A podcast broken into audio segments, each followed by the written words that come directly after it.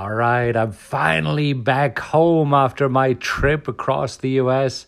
What was it? Uh, five or six weeks. Can't even remember. Almost 8,000 miles, and we had a blast. So it's my first day back, and uh, my son is not yet back. He has another regatta. So he flew to San Francisco, where he's participating right now in the Chubb US Junior Championship. It's a really prestigious regatta. And um, so while he's there, I'm sitting at home and on my phone, I am refreshing the scores. So in every regatta, there are scores posted online, and honestly, it's a pretty bad habit. and it has a lot to do with trading. Let me explain. You see, um, a regatta lasts usually two to four days, and then each day there are several races, and typically there are around three, four, or five races per day.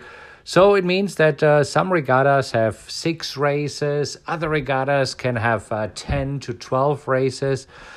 And the way how it works is the winners of the regatta is uh, the sailor with the lowest score. So, for example, if you have a score of one, one, one, one, meaning that you won four of the races, you have a total score of four, which is pretty low, and therefore you're probably winning the whole regatta.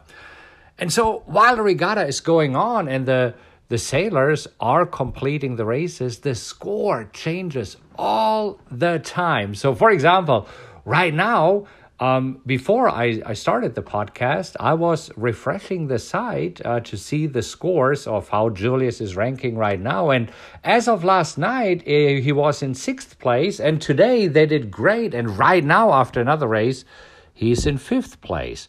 Um, but but you see, there will be another probably five races at least. So his place will change. I mean, right now he is uh, sixth out of 20, uh, play, uh, 20 sailors, and that's really, really good. But uh, by the end of the regatta, they might move up to third place or they could, could drop down to 10th place.